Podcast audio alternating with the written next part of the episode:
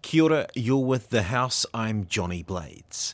It's another busy week at Parliament, which includes a couple of extra mornings sitting time as the government puts its foot down to get stuff done before the House rises at the end of this month.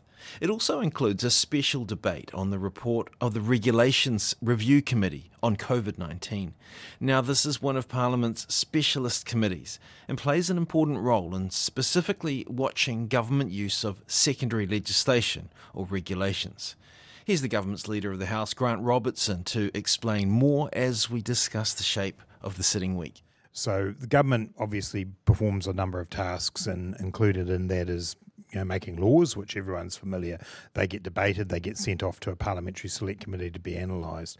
But an awful lot of what the government does is done through regulation. So this is often a power that's established in a law but it then is um, the actual execution of it is done through a regulation that doesn't necessarily get the full scrutiny all the time that a law going through Parliament would. So the Regulations Review Committee performs a really important role, and it especially did that in and around COVID because in the COVID times, in order to be able to make decisions quickly, we often used regulatory powers and, in fact, passed special legislation to enable us to do that. So, while during COVID, the Regulations Review Committee was doing its job looking at each regulatory change. They've also done a report looking at the whole COVID period and trying to see what can we learn from that period for how we deal with emergency situations, pandemics, and so on via that regulatory uh, lens. So it's a committee that's chaired by an opposition MP, providing that uh, check. That's right, and it gives that you know uh, important uh, independence of the committee.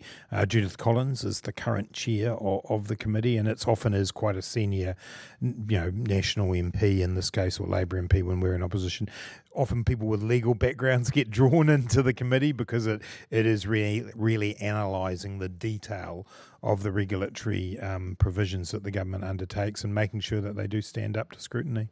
And in this case, is there anything in the timing that it's coming to the end of the term? I mean, it's a term dominated by the pandemic. Yeah, I mean, it's it's more a coincidence of timing. We have a uh, provision now for a series of special debates uh, each um, year. We we have to undertake a certain number of those, and so we've done them previously where it's been members themselves proposing local issues, and we've had debates on those.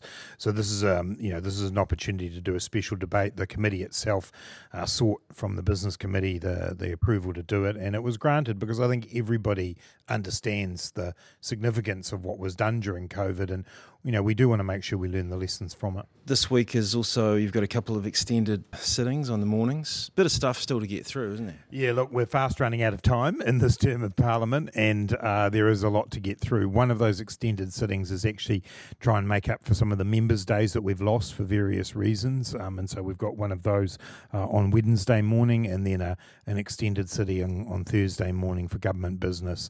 Uh, you know, as people know, those extended sittings are, are ones where we we, we're just adding more house time. We're not skipping out parts of the process or anything like that. And it is, yeah, recognition that, that we haven't got too many more weeks left. And the components of the replacement of the Resource Management Act are basically they're near the end of their uh, process, aren't they? Yeah, it was a big week last week for the Natural and Built Environment Bill, where we, we spent many, many hours on the committee stage. I think 12 parts to that bill, plus various schedules and, and, and clauses to debate. It's almost done. It's just got a little, a little bit more to do. That and the Spatial Planning Bill, which um, come up immediately after it. You know, these are the planning laws that will guide um, New Zealand for, for if it's anything to judge the RMA by perhaps the next two or three decades.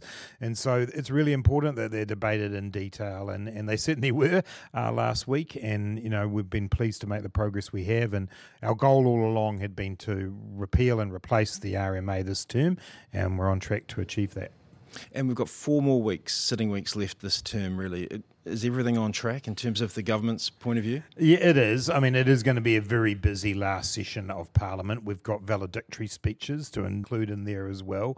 Uh, and then, yeah, a large amount of legislation we either want to finish or at least you know get some bills introduced, have their first reading, so they can head off and, and some work can be done on them while we're off on the campaign trail. That's Grant Robertson, the government's leader of the House. And you've been listening to The House, a program made possible with funding from Parliament's Office of the Clerk.